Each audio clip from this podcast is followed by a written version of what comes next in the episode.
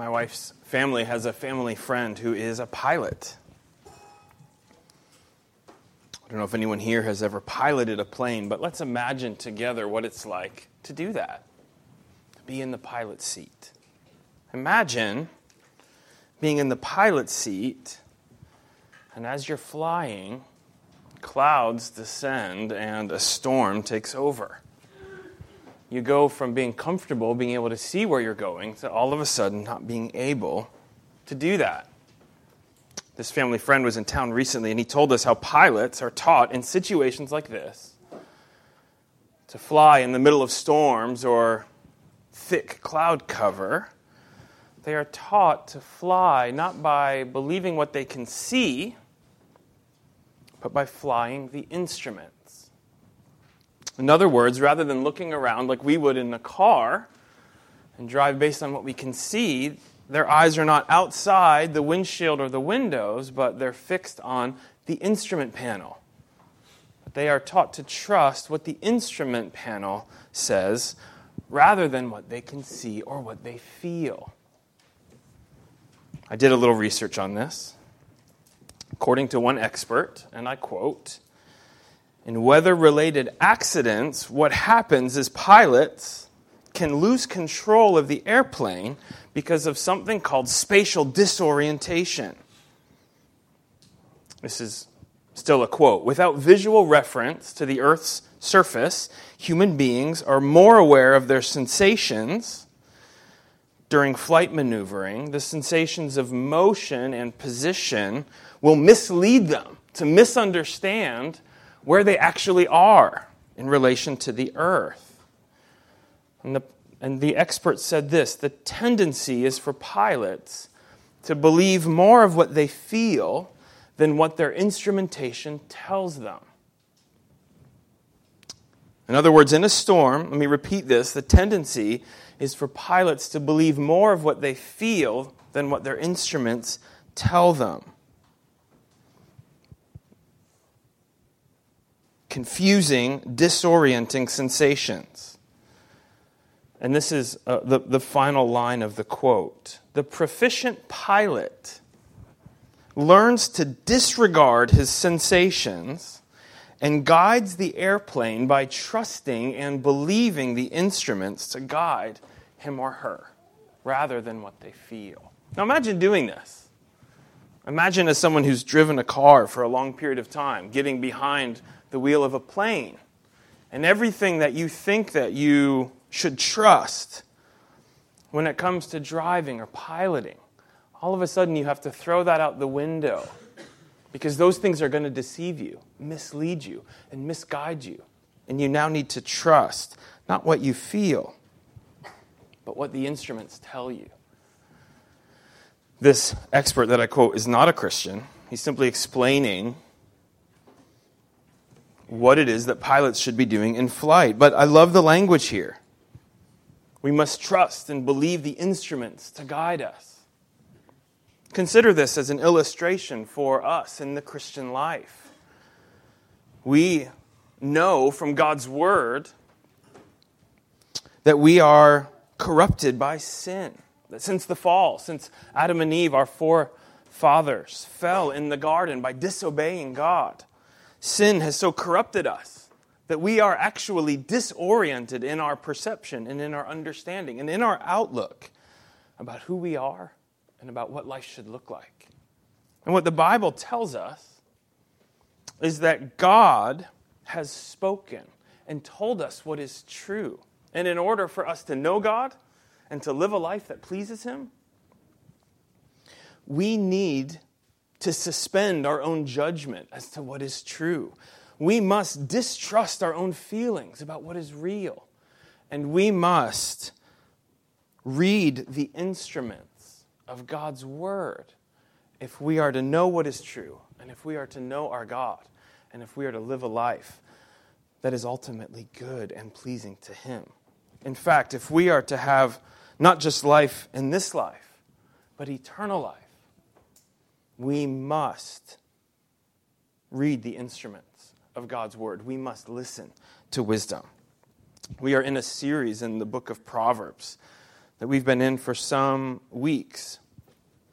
Today we find ourselves in Proverbs chapter 8. If you have a Bible, turn with me to Proverbs chapter 8. As we've been learning in Proverbs together, Proverbs is the Bible's education course in true wisdom.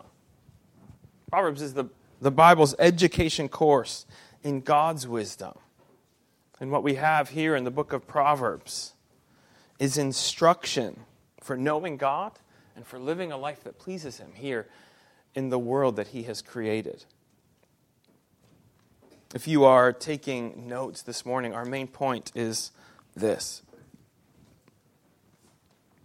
Our main point is this obey wisdom's call and find eternal life. Obey wisdom's call and find eternal life. It's my prayer this morning as we look at Proverbs chapter 8 that we would see wisdom to be true, embrace her message, and find ultimately eternal life with God. As we begin this morning, let's read all of chapter 8 as we begin. This is God's Word.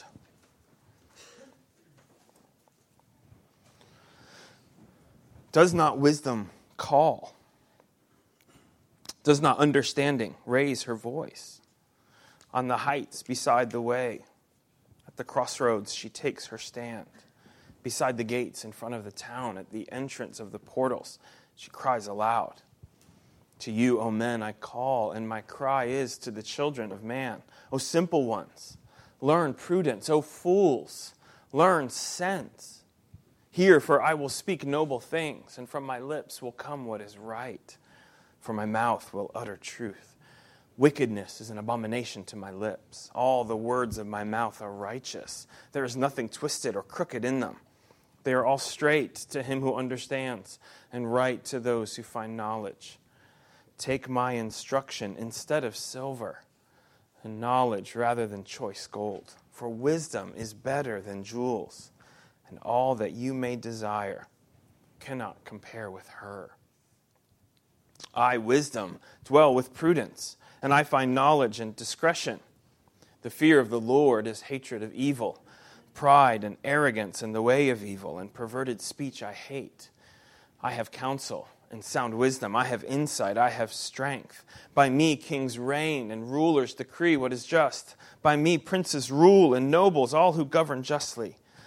I love those who love me, and those who seek me diligently find me. Riches and honor are with me, enduring wealth and righteousness.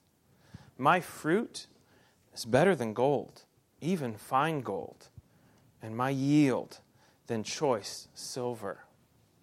I walk in the way of righteousness, in the paths of justice granting an inheritance to those who love me and filling their treasuries. The Lord possessed me at the beginning of his work, the first of his acts of old. Ages ago, I was set up at the first, before the beginning of the earth. When there were no depths, I was brought forth. When there were no springs abounding with water, before the mountains had been shaped, before the hills, I was brought forth. Before he had made the earth with its fields, or the first of the dust of the world. When he established the heavens, I was there. When he drew a circle on the face of the deep. When he made firm the skies above. When he established the fountains of the deep. When he assigned to the sea its limit, so that the waters might not transgress his command. When he marked out the foundations of the earth. Then I was beside him, like a master workman, and I was daily his delight rejoicing before him always, rejoicing in his inhabited world and delighting in the children of man. And now, O sons, listen to me. Blessed are those who keep my ways. Hear instruction and be wise, and do not neglect it. Blessed is the one who listens to me, watching daily at my gates, waiting beside my doors. For whoever finds me, finds life and obtains favor from the Lord. But he who fails to find me injures himself. All who hate me love death. God bless the reading of His Word. Point number one as we begin, verses 1 to 11, is know the truth. Point number one, verses 1 to 11, is know the truth. We have been in the book of Proverbs listening to the voice of a father, a wise father, speaking to his son. And throughout the beginning chapters of Proverbs, from Proverbs 1 to, to 9, the father and at times the mother too are addressing their young, immature, and inexperienced son. And what the father and the mother are doing is they're holding out for their son or sons to listen to wisdom, to embrace wisdom, to love wisdom that comes from God, and to hold on to such wisdom is the most precious thing. What's remarkable about our passage is all of a sudden, rather than a scene with a father or a mother sitting in a chair and teaching young sons at their feet, all of a sudden, the parents are pushed out of the way and wisdom takes center stage. All of a sudden, rather than the parents talking about wisdom, telling their children to embrace wisdom, all of a sudden now wisdom speaks. And wisdom speaks to these sons. You see that in verse 32 she is saying, Lady Wisdom, wisdom personified as a, as a woman, is speaking directly to the sons and saying, Not listen to wisdom, but listen to me. You see there in verses 1 through 3, wisdom is the one calling, the one speaking. Imagine being in a, a class on physics, and Professor Brown in community college is telling you all about physics and these great masters of physics. And then one day you go to class and all of a sudden Einstein walks in. Rather than Professor Brown telling you about these great scientists like Einstein, all of a sudden the professor is there. This is what it's like. Rather than the father and the mother telling you about wisdom, all of a sudden wisdom shows up and speaks directly and says, Listen up, I have things to share and things to say.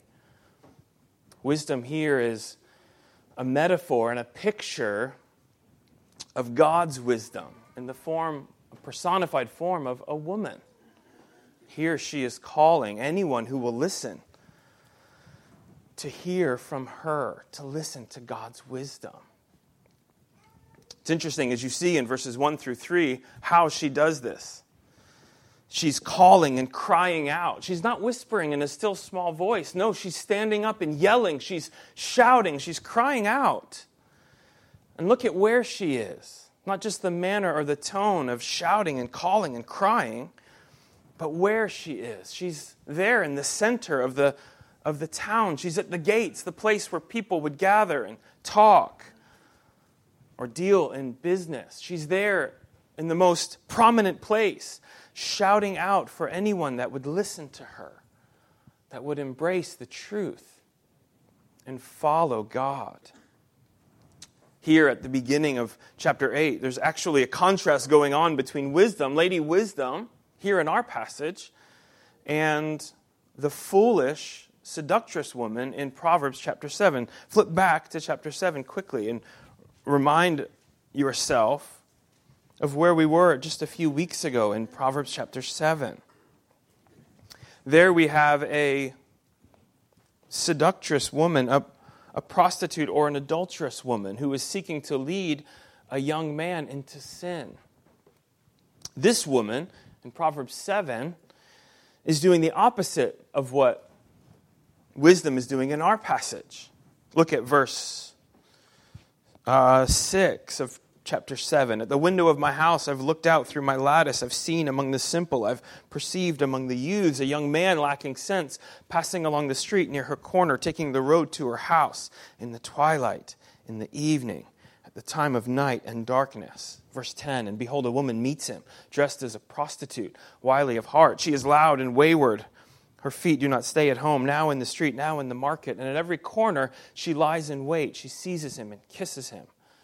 And with her bold face, she then goes on to seduce him. Look at the contrast. This seductress woman is leading a young man astray into sin at night. She's doing it in the dark, she's hiding. Notice it says that it happens at twilight. She's seeking to, to sneak in the darkness and to sin. In contrast with that, Lady Wisdom in chapter 8 is out there in the daytime when the gates are open. She's out there in the public square yelling out, not hiding. And rather than deceiving, as this adulterous woman does, rather than seeking to lead someone astray by lies and deception and offering promises that she can't keep, look at what wisdom offers in chapter 8. Look at verse 4. To you, O men, I call, and my cry is to the children of man. O simple ones, learn prudence. O fools, learn sense. Hear, for I will speak noble things, and from my lips will come what is right. For my mouth will utter truth. Wickedness is an abomination to my lips. So the contrast is between the, the, the deception of the, the seductress and now wisdom promising truth. This is the, the main thing being emphasized in this first section. That when wisdom speaks, when she cries out, the goal is for those who hear her to know the truth, to know what is true.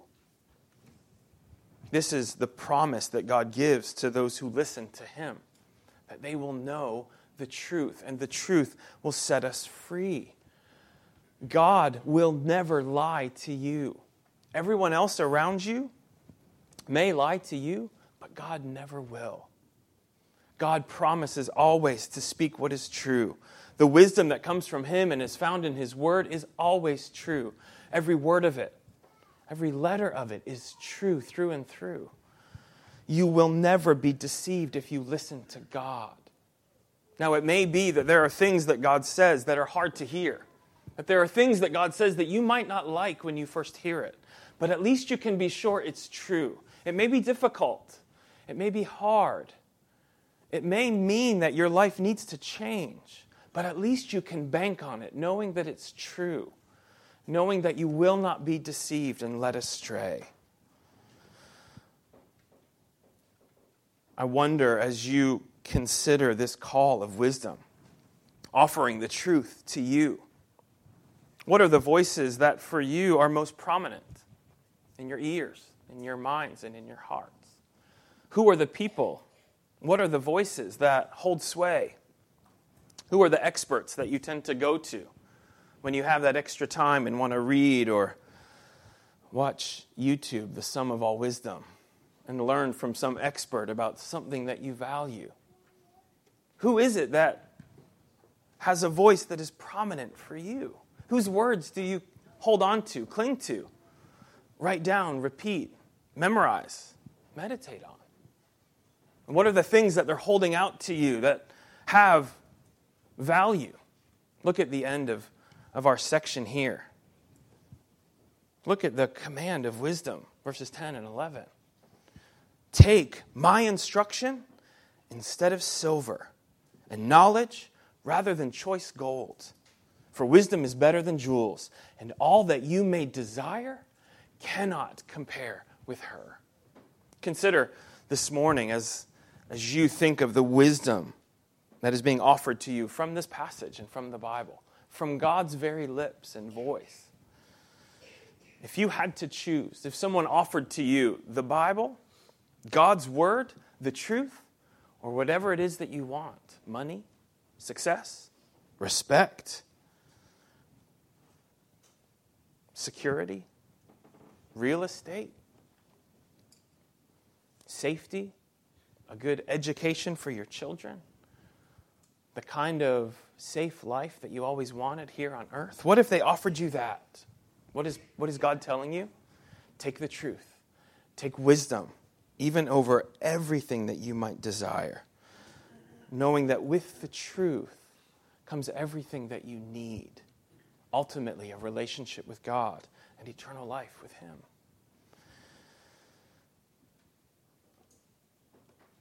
As you consider what it is that you value, remember what Jesus said in the Gospels that there is a cost to following God and following Christ.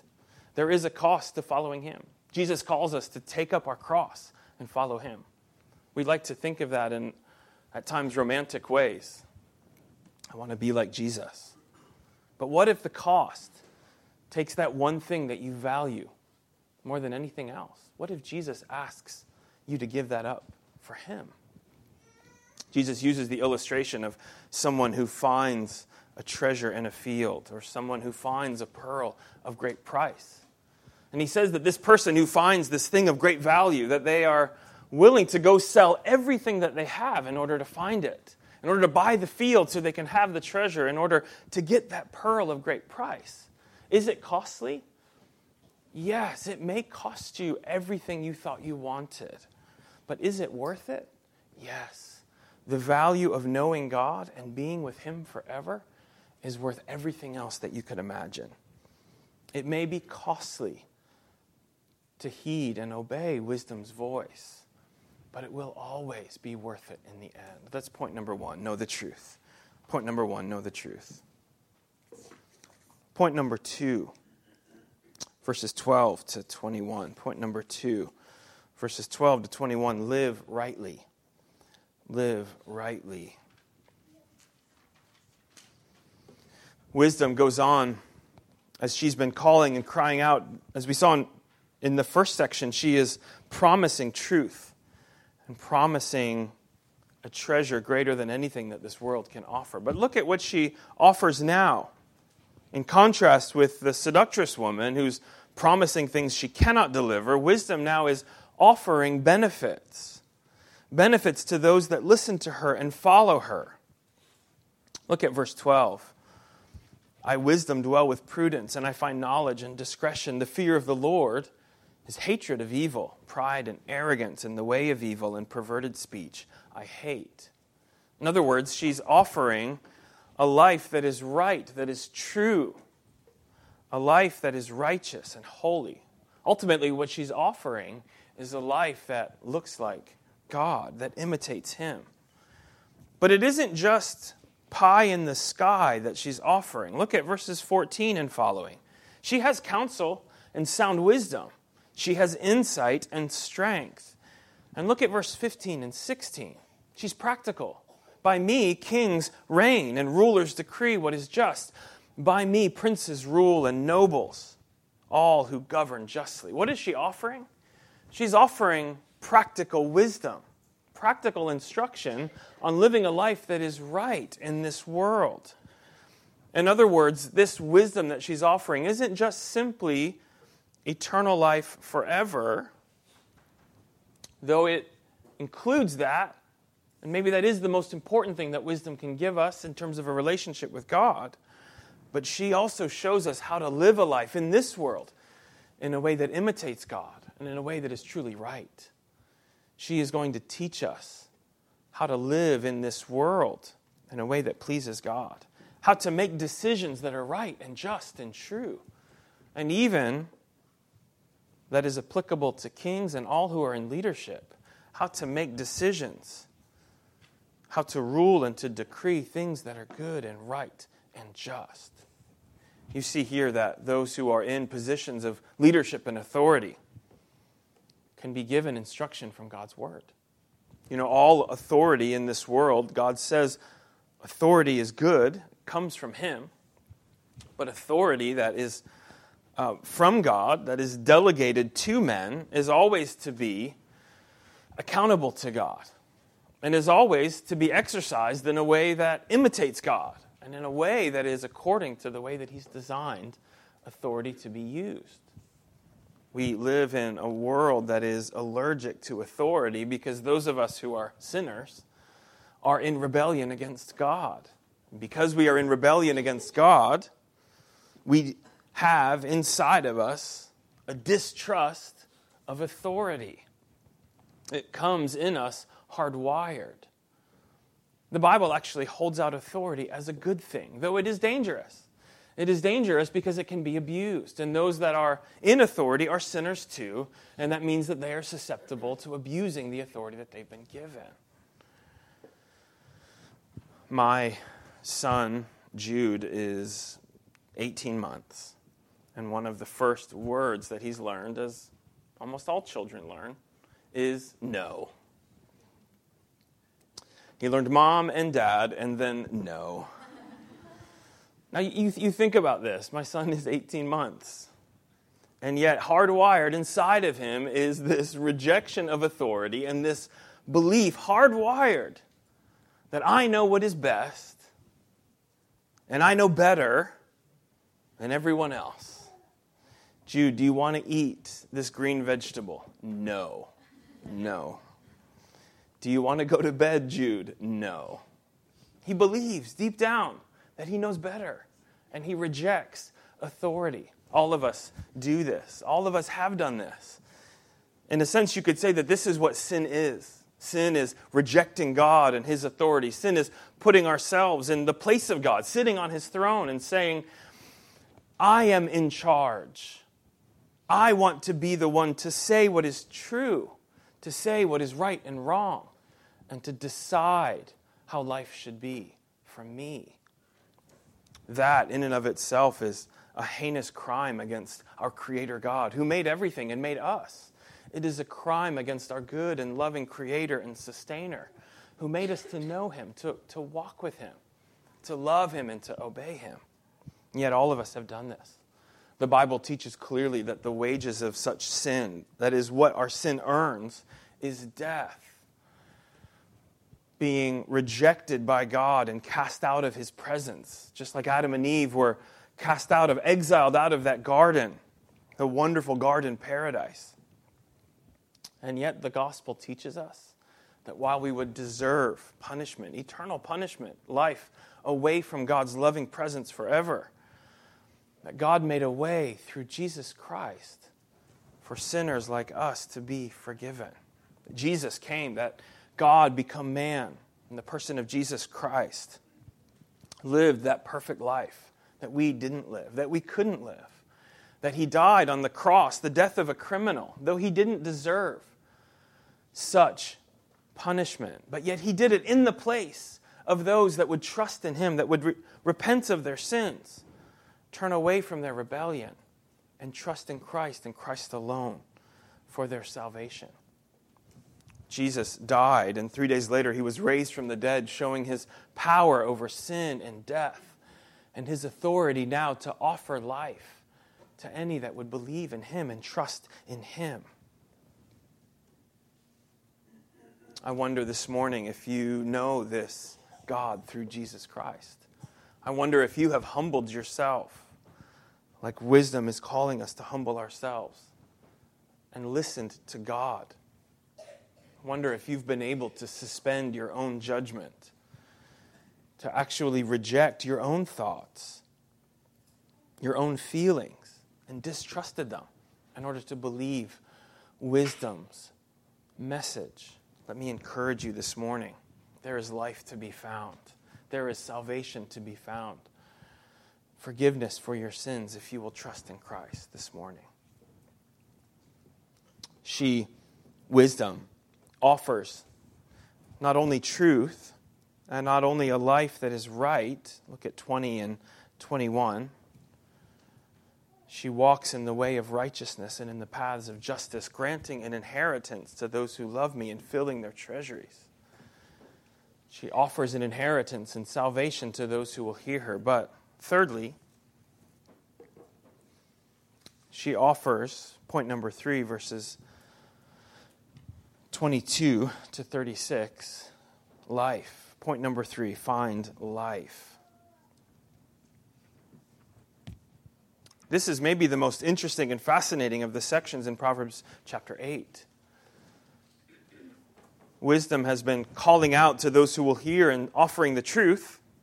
She's been offering a life that is right. But now she begins to go back in history. And she trots out for us a history lesson and wisdom goes all the way back to the beginning, to the beginning when there was no creation. She goes all the way back to the very beginning and she, she lays out her experience and her resume. And she says, You need to listen to me because I'm experienced and I know what I'm talking about. Look at what she does here. Verse 22 The Lord possessed me at the beginning of his work the first of his acts of old. Ages ago, I was set up at the first, before the beginning of the earth. When there were no depths, I was brought forth. When there were no springs abounding with water. She goes on to describe what happened at the beginning of creation, and she says, I was there all along. You see, wisdom is an attribute of God, was with God at the beginning. And it says, look at down below, uh, verse 30. I was beside him while he was creating, like a master workman, and I was daily his delight. passage like this should remind you, should remind us, if we know our Bibles, of another wisdom book. Turn really quickly to the book of Job. If you remember the, the book of Job, quick lesson for those who don't. Job was a, a, righteous man who loved God and lived his life faithfully before God. And God ended up taking away all of the blessings that he had given him through the work of Satan. He took away everything from Job. He took away his possessions.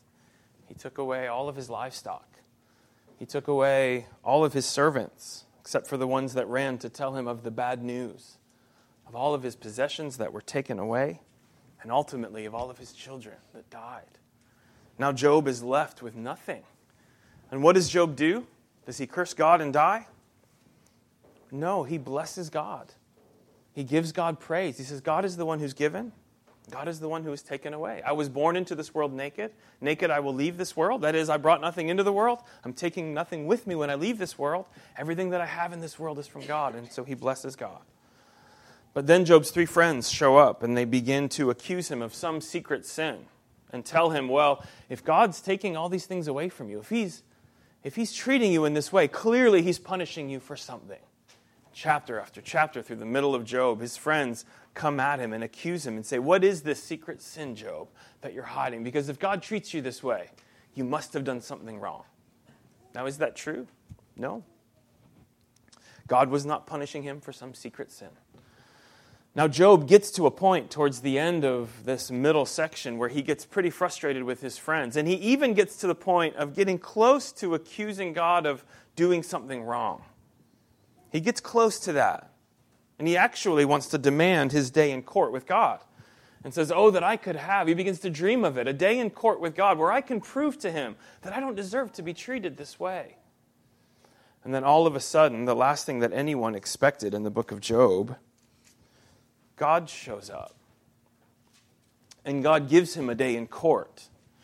But rather than Job accusing God, God is the one who's sitting on the judge's chair, and God begins to interrogate Job. And what does he do when he asks Job? What does he ask him? Look at Job 38. Then the Lord answered Job out of the whirlwind and said, Who is this that darkens counsel by words without knowledge? Dress for action like a man I will question you, and you make it known to me. Now listen to what he asks. Verse 4 Where were you when I laid the foundation of the earth? Tell me if you have understanding. Who determined its measurements? Surely you know. Or who stretched the line upon it? On what were its bases sunk? Or who laid its cornerstone? When the morning stars sang together and all the sons of God shouted for joy. Or who shut in the sea with doors when it burst out from the womb, when I made clouds its garment and thick darkness its swaddling band, and prescribed limits for it, and set bars and doors, and said, Thus far you shall come and no farther, and here shall your proud waves be stayed? Verse after verse after verse, God brings these rhetorical questions to Job and he asks him, Where were you when I did all of these things? Where were you, Job? Were you there? Do you know? Do you have wisdom like the Almighty? And what is the answer to such a rhetorical question? I was nowhere. I was nowhere. I, I know nothing about all of these things. And what is the conclusion to be drawn? Well, then, Job, you shouldn't be accusing God of doing what is wrong. Now, look at what Job does in verse 40.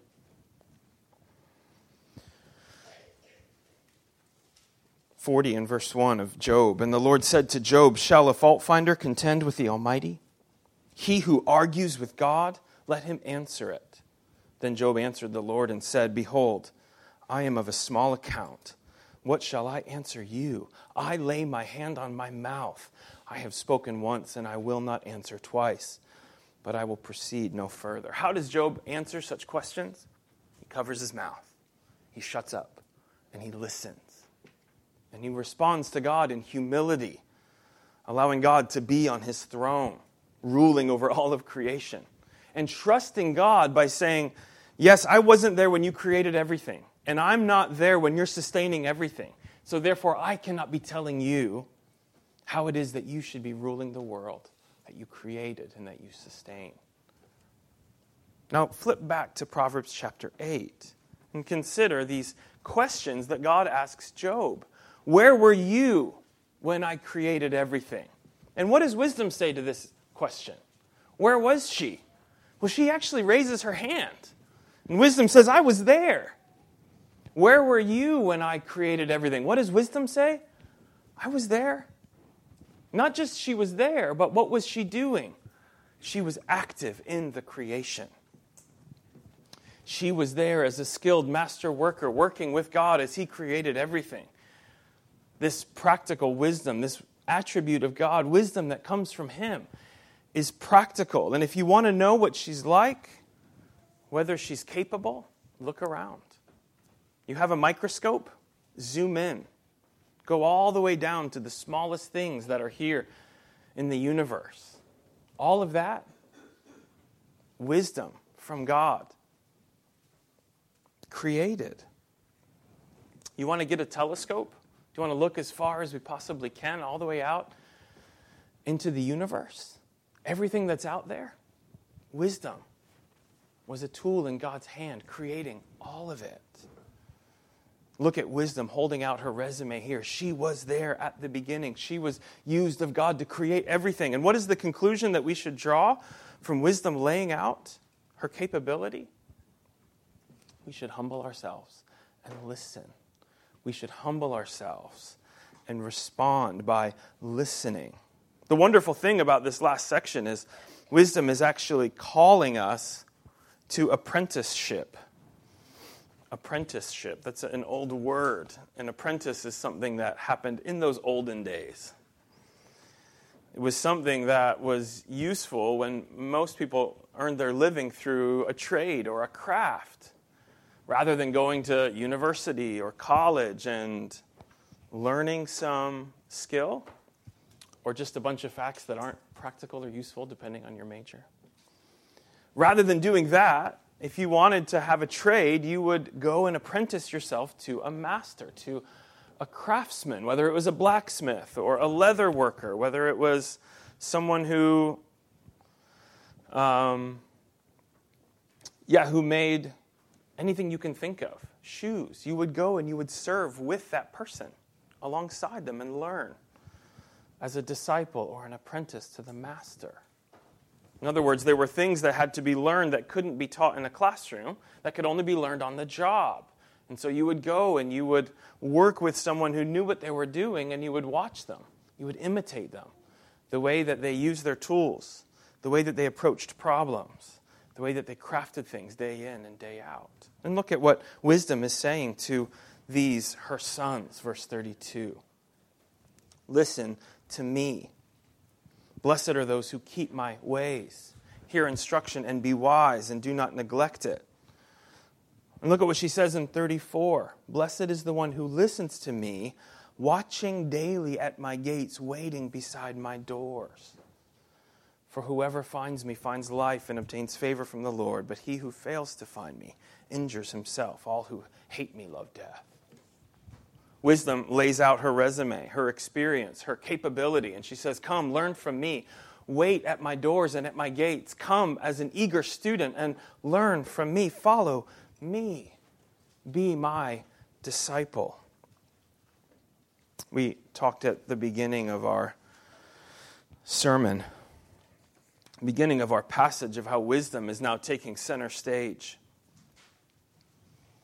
Pushing the parents out of the way who've been talking about wisdom and speaking herself. The Bible develops in an interesting way. As wisdom is speaking here as a metaphor, there is someone else who ends up taking center stage in redemptive history, who speaks in ways that are similar to wisdom here in our passage. Jesus was born, born of a, of a virgin. Jesus, God become man in the incarnation.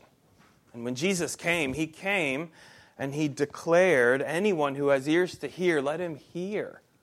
He said things like, I tell you the truth over and over and over again, or depending on your translation, truly, truly, or verily, verily, I say unto you over and over again. Jesus is declaring, What I say to you is true. Listen to me.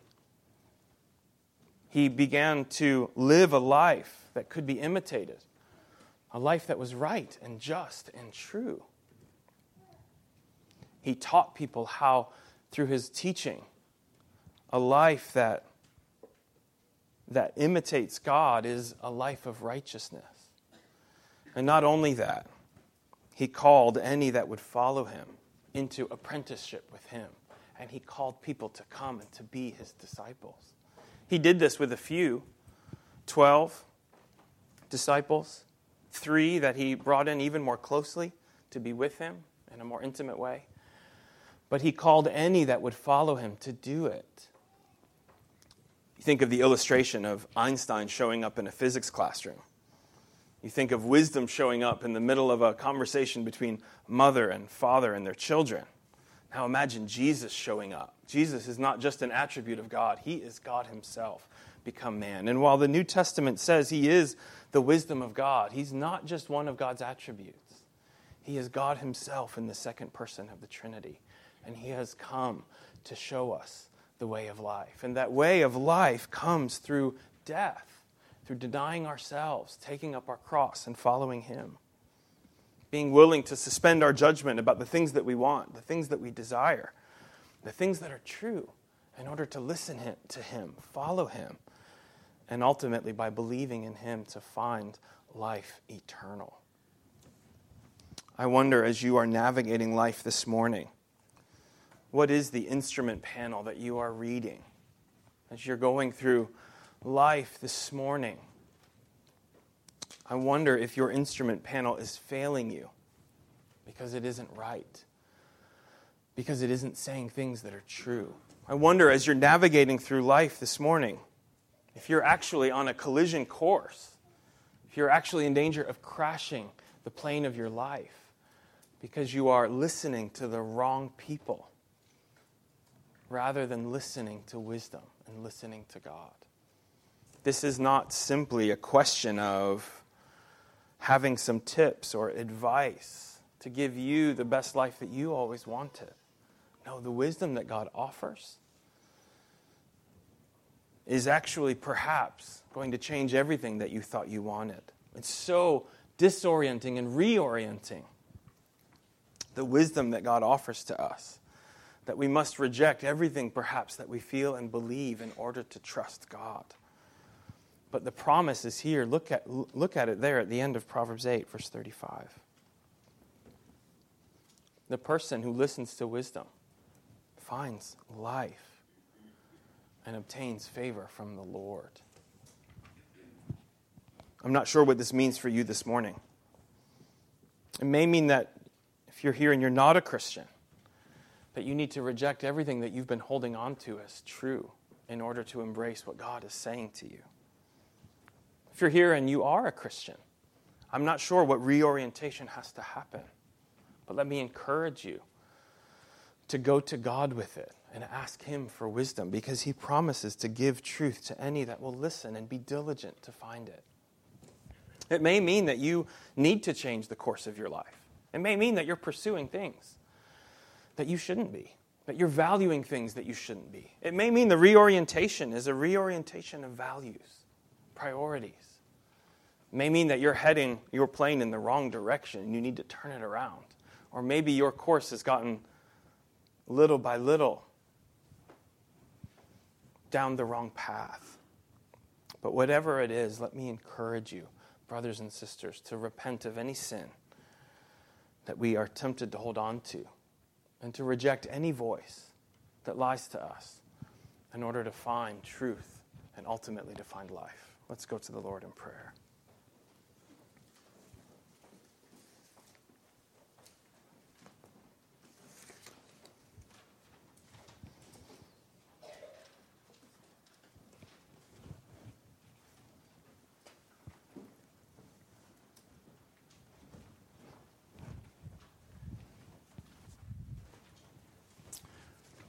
Father, we thank you for speaking truth to people like us who do not deserve it. Thank you, Lord, for your grace and mercy to speak truth to those that have rejected it, to those of us that have rejected you. It is only because of your mercy and kindness that you would continue to offer truth and wisdom to sinners like us. Lord, I pray that you would do a work in each heart that is here this morning do the work that needs to be done to change us, to humble ourselves, to listen. That you would do the work to cause us to repent from sin that opposes you, and ultimately do the work in our hearts that would cause us to run after Christ and be his faithful disciples, following him wherever he leads. Pray that you would do this for your glory and for the good of your children. It's in Christ's name that we pray. Amen.